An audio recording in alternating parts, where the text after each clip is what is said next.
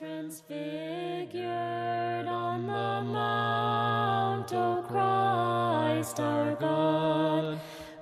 Thank you for tuning in to another episode of Be Transfigured, where we invite you to live a new life in Christ. We pray that this episode is a blessing to you and will inspire you to rededicate your life to Jesus Christ. We invite you to join us for worship or study at the St. Nicholas Greek Orthodox Cathedral in Tarpon Springs, Florida where visitors are always welcome. We'll be back in a few moments to share some more information about our ministry. My brothers and sisters, what we heard this morning in the gospel is more than just a story of a miracle healing. It is a story of faith. Faith not of the paralyzed man, but faith of his friends. According to the story, these four men brought their friend to Jesus Christ. They couldn't even get near Christ. There were so many people gathered around him. But they did not allow that to stop them. They found a way to bring their friend to Christ. And it says in the gospel that when Christ saw their faith, he said to the paralytic, Your sins are forgiven you. Y αμαρτίες είναι συγχωρεί ο Θεός είπε. Αμαρτίες. Sins are forgiven.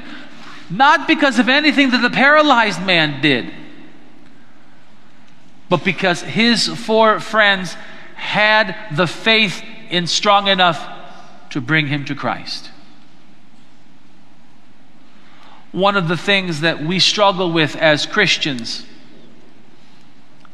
is that we tend to see faith as a private thing. I believe. I love God. I am dedicated to God. All of the descriptions of our faith is in the personal and yet, in this morning's gospel, it was the faith of others that moved God to forgive sins and eventually to heal the man of his paralysis. So, the challenge for us, my brothers and sisters, if we're going to hear this morning's gospel for the joy and opportunity that it gives to us, is for us to find in our hearts the faith strong enough to be committed to the salvation of others, not just ourselves. As the story continues, what does Christ say? He says to the Pharisees, Which is harder, to say your sins are forgiven or to tell this man to get up and walk? And he says, Get up, get up, walk. But before the physical, he says, Your sins are forgiven. Faith leads to salvation. Our faith, if it is truly in God, will lead others to their salvation. That has got to be our commitment, my brothers and sisters, to the salvation of others. Heaven is going to be no fun if we're there by ourselves, as they say. Because love, which God gives to us, is to be shared with other people. We cannot love just ourselves. We cannot love just God. We cannot simply say that we believe in God and then let the other members of our society out in the distance away from God, away from His grace, away from His healing touch. We must act. We must take the faith that we say we have in God and go and bring our friends, our neighbors, our relatives, maybe who have strayed from the church, and bring them to God. We have to find the faith strong enough to act for the salvation of others. If it's one thing we can learn during this great Lenten journey, we're fasting, most of us anyway. And we're so proud about our fasting. We're not eating meat, we're not eating fish, we're not eating eggs and dairy and all these things. And we're so proud that our faith has brought us to this point and we're coming to church and we're doing our metanias, and yet we're not sharing our faith with other people. What good is our faith in God if it doesn't bring others and draw others to Him? In the ancient church, the era of persecution, as they say, the first couple of hundred years of the church, we were not free to go out and preach on the street corner. But still, the church spread, the good news of God's salvation spread. How? Because of stories like this.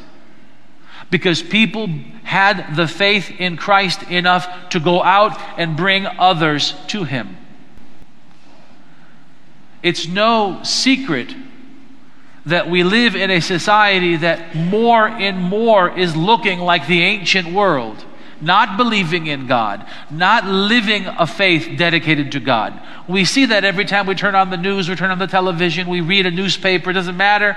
We see that the society is more and more straying from God. But we, blessing that we have, the ancient traditions of our church we have the ability to live our faith in action. So, my challenge for you, my brothers and sisters, this week, a very specific challenge. Identify one close friend or relative who needs God's touch. One. All you need is one. Next week is the Sunday of the Holy Cross. Bring that one person to church with you next week. That's my challenge. Find that one close friend or relative or neighbor that you know needs God's touch and bring that one person to God on Sunday. Allow your faith, my brothers and sisters, to be a faith of action. So that one person can come and hear the message of God and to be in His presence and to feel His touch. And maybe to hear the words in their heart, Your sins are forgiven. Pick up your pallet and walk. What a great day that would be for the salvation of others because of our faith. Glory to God for all things.